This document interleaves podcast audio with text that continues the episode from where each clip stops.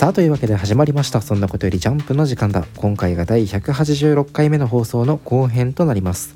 このラジオはもう子供じゃないけど大人にはなりきれないそんな2人が世界へ届ける奇想天外高等無形絶対絶命ジャンプ感想ラジオとなっております。お相手は私太田とそして私田中でお送りいたします。さあ今週のジャンプは2023年第19号新連載の天幕キネマが表紙関東カラーとなっております。それではもう一度今週のアンケートのおさらいをしましょう。私太田から1位アンデッド・アンラック2位坂本デイズそして3位は銀貨と龍ナとなっております。はい。私田中は今週の1位は天幕キネマそして2位ワンピース3位銀河と龍ナとなっております。この後半パートではワンピース坂本デイズ銀河と龍ナの感想についてお話ししていこうと思います。それでは1作品目参りましょう英雄モンキー・ディ・ガープがついに本気を出した。これは間違いなく英雄ですわ。ワンピース第1080話伝説の英雄。というわけでね、うん。ワンピースはもう救済やけ面白すぎるんですよね。めちゃくちゃ面白かったね今回ワンピース。はあーちょっと今週一番話したいところから話していいですか？いはいはいはい。ちょっとガープが強すぎるというかかっこよすぎるというかね。ここよ。ガープね。ガープかっこいいよな。先週でやってること一緒なのよね。もうなんか関サリして破国して終わりうげえすげえってなったところに 今週ガープがギャラクシーインパクトしてうわすげえってなって終わってさ。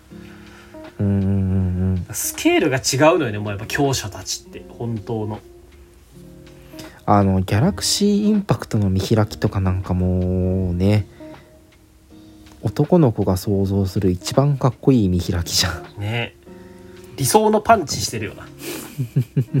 あのパンチ打ってるガープ本人はなんか米粒みたいにちっちゃいんだけどうん。その衝撃波だけがねあの、うん。一面に描かれててなんか破壊されるまちまち。ねお前ら誰をさらったか分かっとるんか。コビーは海軍の未来そしてわしの愛弟子じゃ。っていいよな。いやいやいや熱いよ。やっぱルフィがねあの海軍に入ってくれなかったからこそコビーをルフィのごとくというか本当に息子のように孫のように育ててそんなコビーを助けに来たガープがこうやってねギャラクシーインパクトでコビーを助けるってなんて熱いシーンなんよ本当にか。なかなか。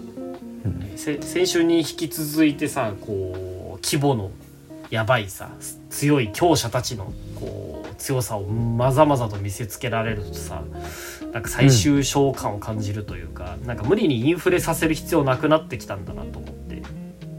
確かにインフレはしてるなんだけどなんかそのなんていうのかな。インフレも打ち止めっていうわけじゃないけどなんか強い強いと言われてて実際活躍したことなかったキャラたちのこう強さがこうね明らかになっていって徐々にこうキャラの格付けがされていく感じ。ランク付けみたいなのがされていく感じがすごいあの最終章感があるよね。なんか俺ガープがこんな強いと本当は思ってなくて、はあはあ失礼なやつ頂上戦争とかでちょっと戦ったところもあったよね確か、うん。ガープ。けどなんか正直なんか想像のレベしてたレベルと桁が違ったわ。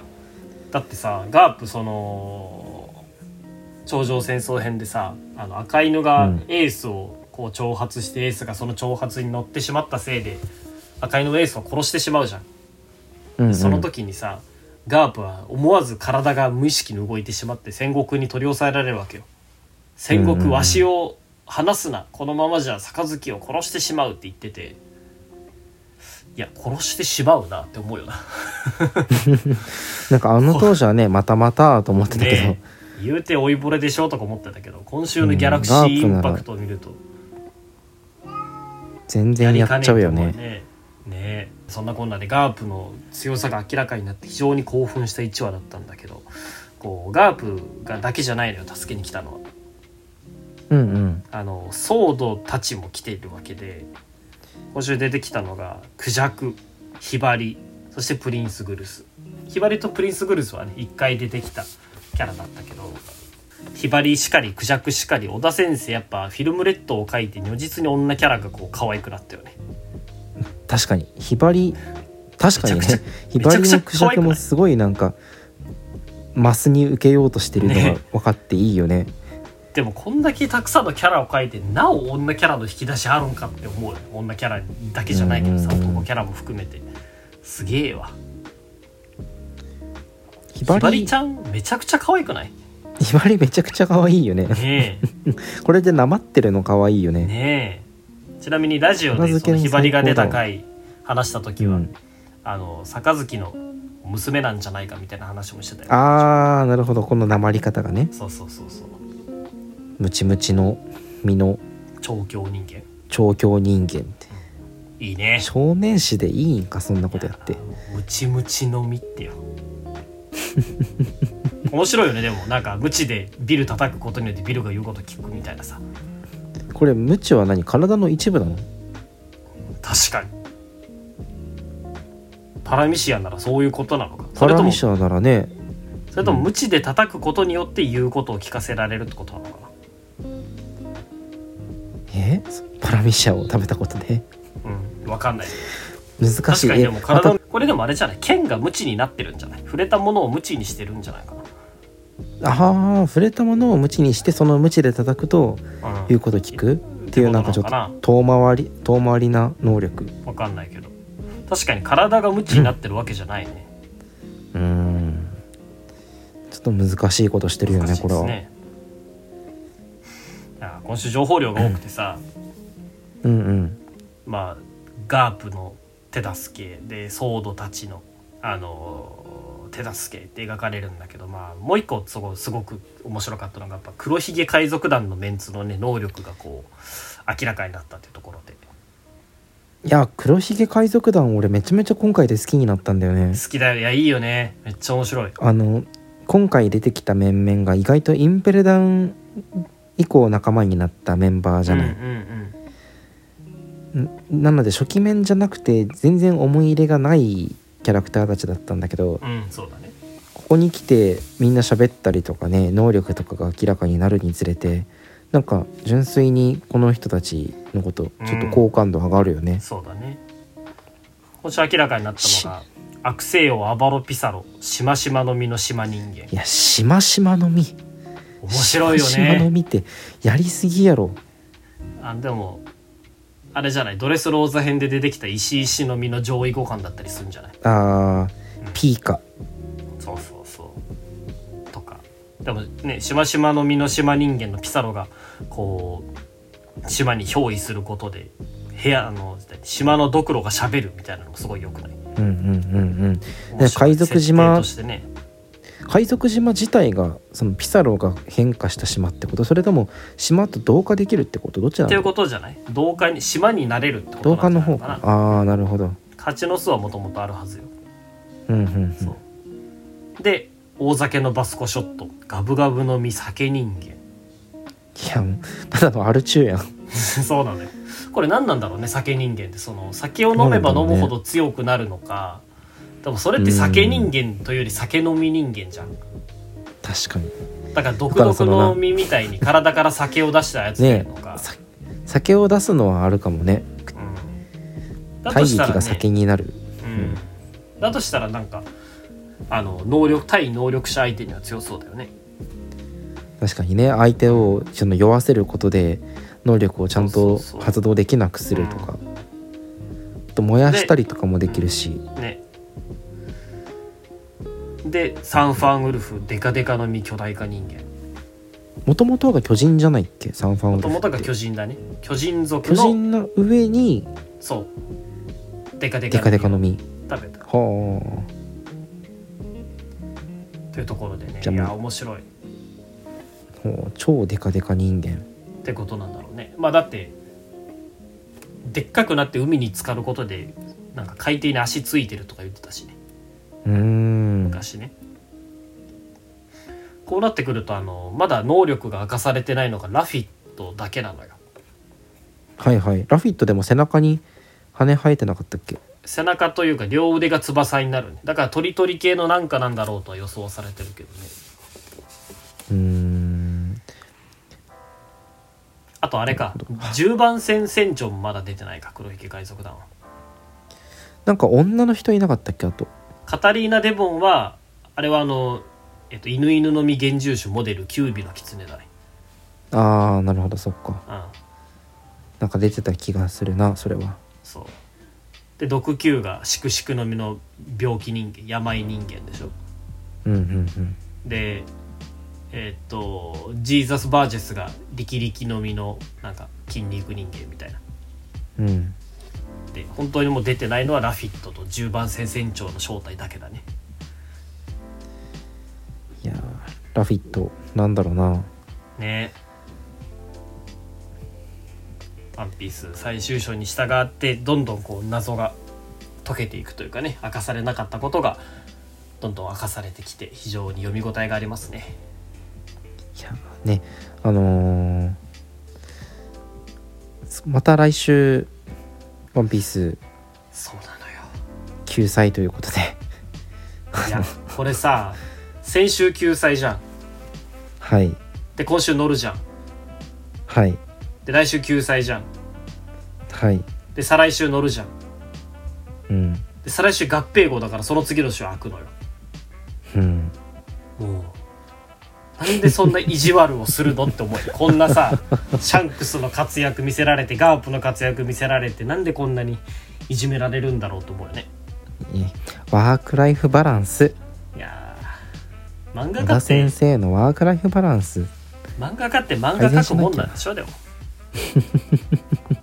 ワンピースだけは読みたい確かにね。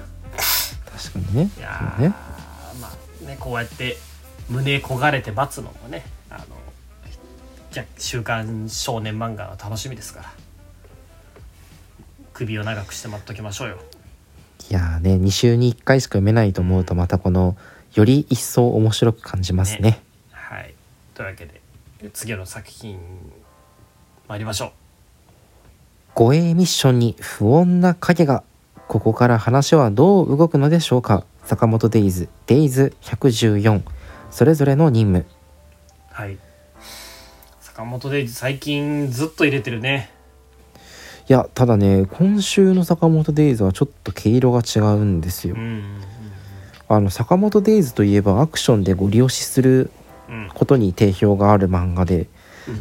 俺たちもそこがね毎週毎週楽しみで読んでたんだけどそうだね。今週なんか手放しに話が面白くて入れてしまった、いうん面白かったキャラの掛け合いが面白かったよね今週。やそうなのよ。あの前半がねえっとまあ金高を中心としてフォーメーションを組んだ坂本たちの様子が描かれるんだけど、そのキャラクターの会話劇がすごく面白くて、うん。やっぱなんか彷彿とさせるのはあのあれなのよ、えー呪術廻戦の海玉玉折なのよね。うん、やっぱそうだよねうんあの無敵だった俺たちが無敵だったあの頃のうん。なんかたわいのない、えー会話掛け合いみたいな感じが、なんかビシバシほとばしってて。はいはいはい。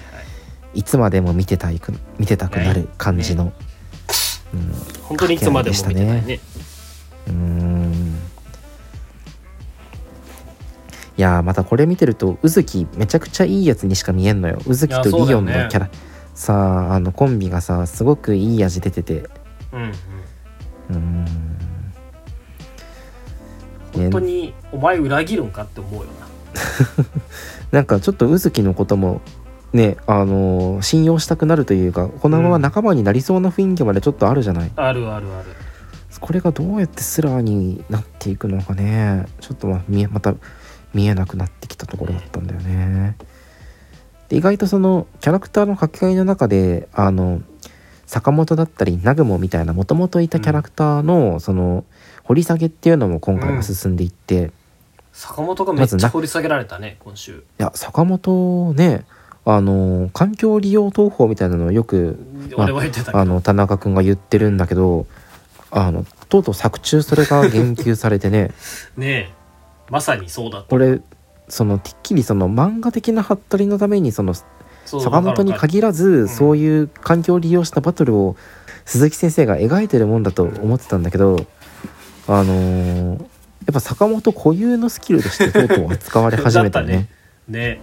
割割とみんな環境を利用してたような気もするけど、してたよね途まあ、中まで、ね。その中でも坂本もは一級品なんでしょうね。うーん。いやいやこういう触れられ方するとなんかやっぱりねあの鈴木先生そこにより力を入れて今後描くんだろうし期待はできるよね。うん。とまた南雲もねあの生い立ちに関してなかなかあ謎に包まれてるけどもともと諜報家出身っていうのが今回明らかになってそれももともとスパイ家系だったということでね。うん。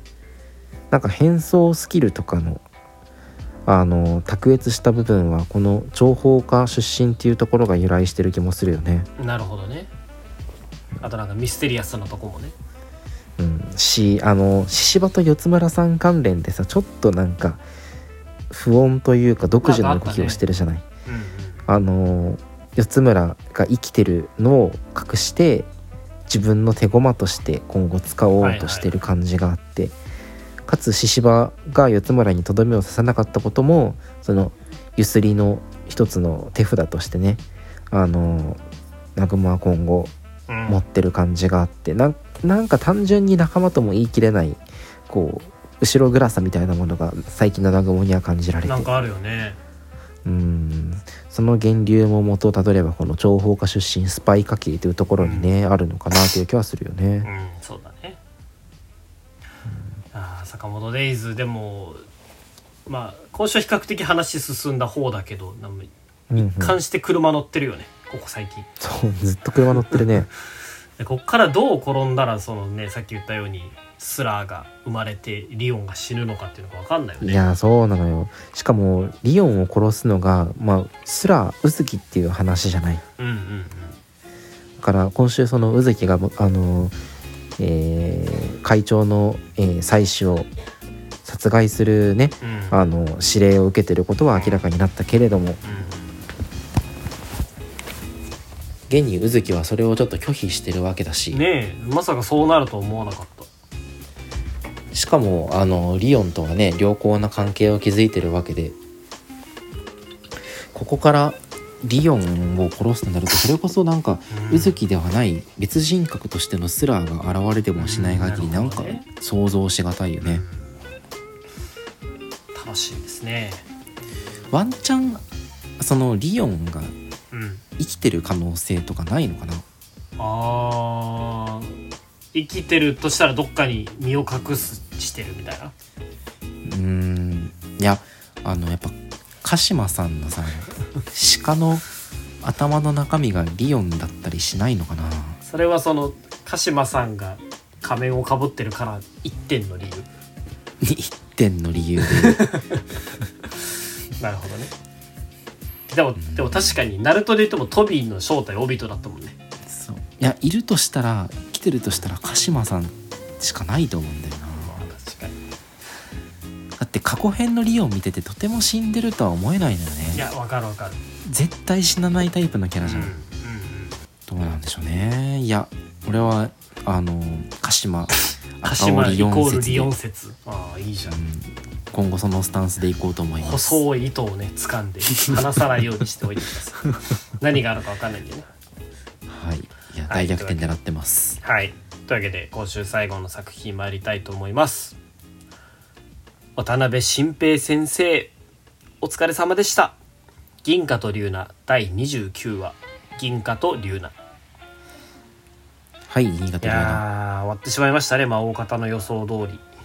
うーん残念だけど、まあ、結構序盤俺はすごく好きだったんだけどまあ終了して残念。やっぱ世界観とかねこう魔術周りの設定とかはすごく魅力的だったからそれを全部ねそれを全部出し切れなくてな、ね、渡辺先生も無念だろうね。まあやっぱりなんか最強キャラとのバディものっていうのが難しいっていうのもね。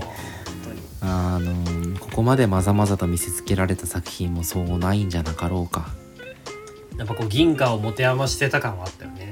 うーん。なんかそのね龍奈の活躍が見たいのに強い方の敵と銀貨が戦うから、うんリュウナがねそのしょぼめの敵とばっかり戦ってていまいちこうカタルシスにかけたんだよね、うんそうだね。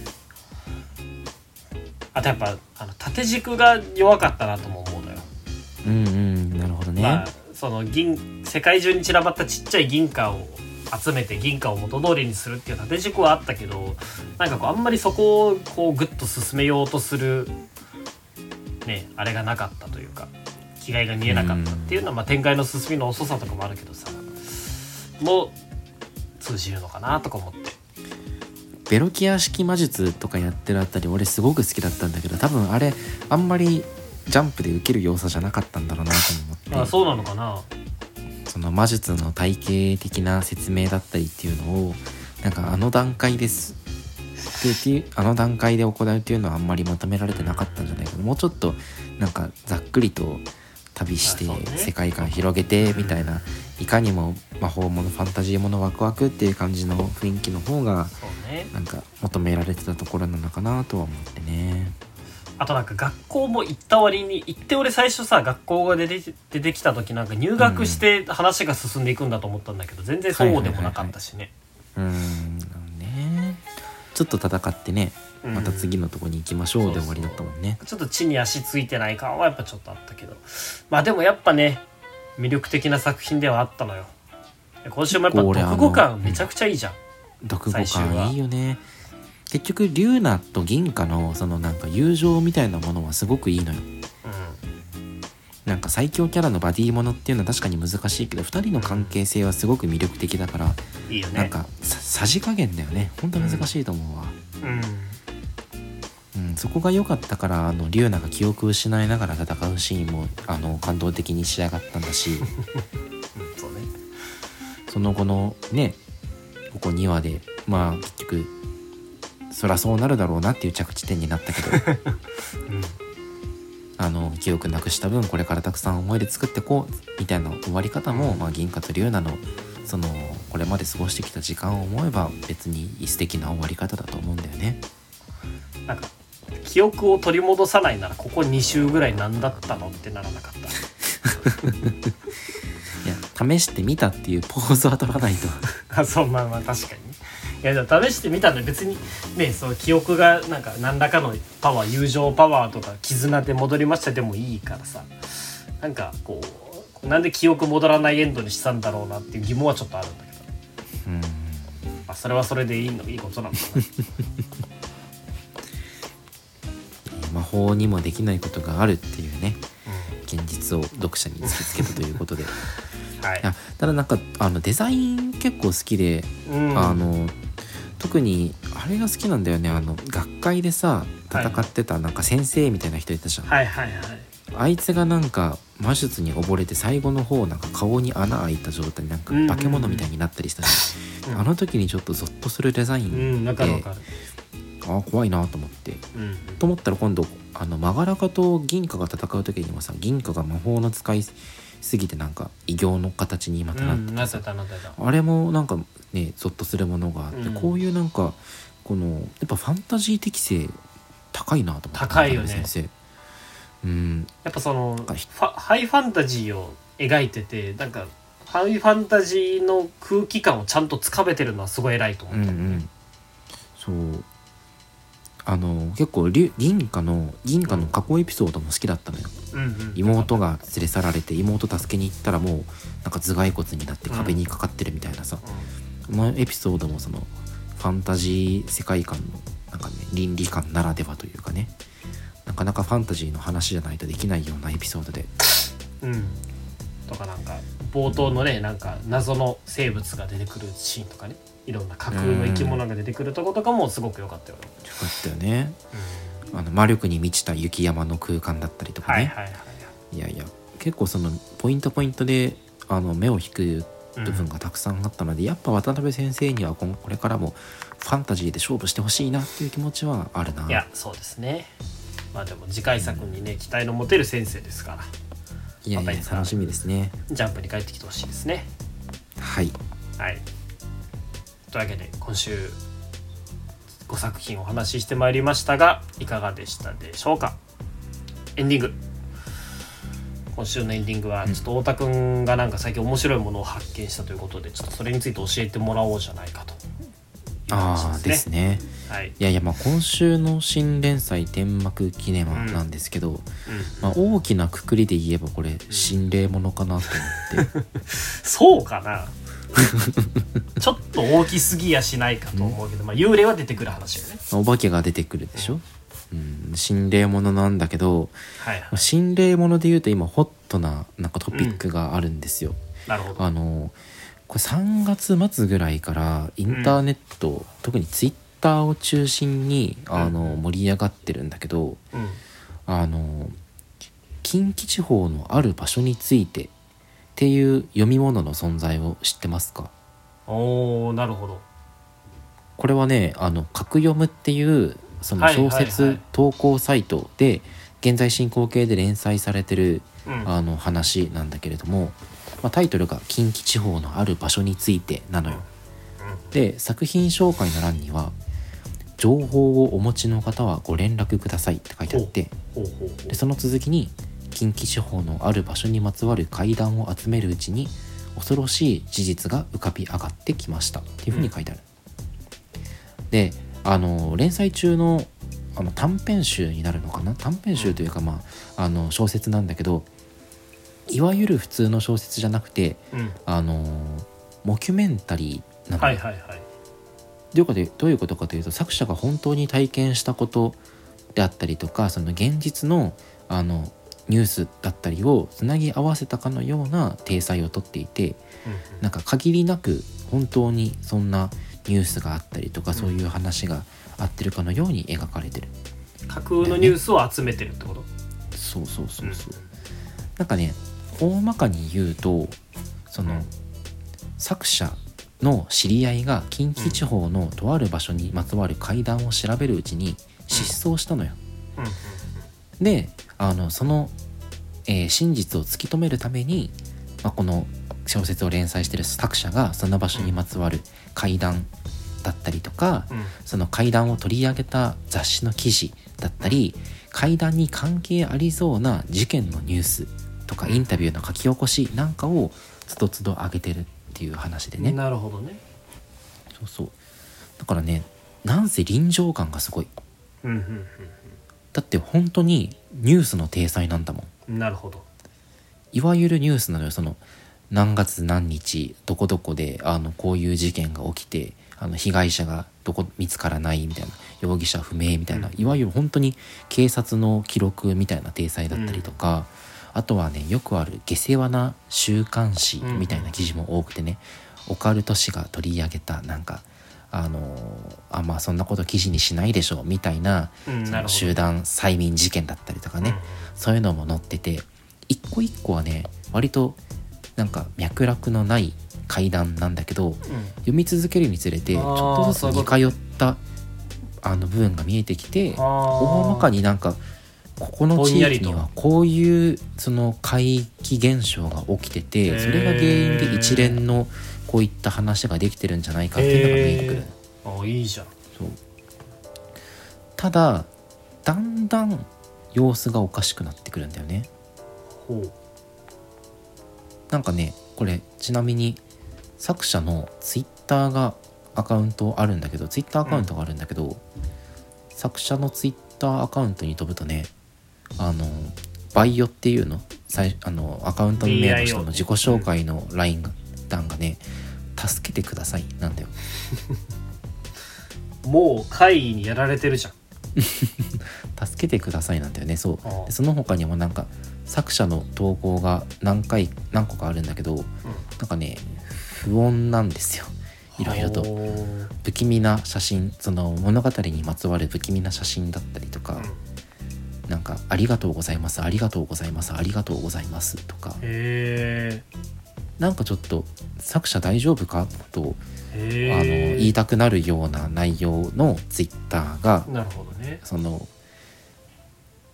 動かされていてしかもね話の内容を読むにつれてあこれ関わっちゃダメなタイプの会議だっていうことが分かってくるのよ。なるほど。ともすれば話を読んだだけでどうにかなるかもしれないタイプのあ怪談もちろんこれフィクションなんだけどね。モキュメンタリーだから。この瞬間ちょっと読むのを諦めました。やそう。これあのこうやってあの話題になってるし俺も読んでほしいから勧めるけど、マジで嫌いな人は無理だと思うから あらかじめ釘を刺しときたい。えそれ読んでいくとちゃんと怖いの？怖い。めちゃくちゃ怖いあよそうなんだ。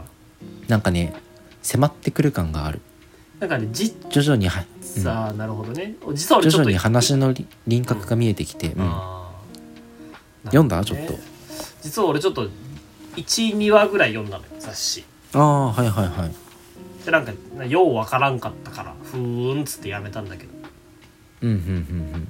なんか。いやもっと読み進めていくともっと怖くなるし面白くなってくるんだ。ー、うん、怖くなるし面白くなってくるしこの話を投稿してる作者は果たして今無事なのかって思いたくなる、へー。なるほどそう、ねうん。まあなかなか流行りのフォーマットではあるんだけどねその読み手に呪いを広げるタイプのホラーっていうのはね。あったよねこの間映画かなんかで。ネットフリかなんか、うんうん。えっとね俺もラジオで話したかもしれないけど「うん。ジュソ」っていう台湾のホラー映画があってあれも読み手が呪われるあの観客が呪われる系の映画でね。はいはいはいはいそう。だけどやっぱりズルなやうん そうずるずるのやつね。うん。なんかまあのあれなんだろうね。一つの流行りなんだろうねこういうのって、つうん。YouTube だったり小説家になろうみたいなサイトだったりこううん。誰しもが作り手になれる時代だからこその,、うん。あの流行りというかまたジャンプみたいななんか業界トップの少数精鋭があのごくごく少数の精鋭が連載することが許されるもうその業界のトップの媒体みたいなのじゃなくて誰しもが掲載できるあのネット小説だからこその恐怖みたいなのってなんか対極的で面白いですね。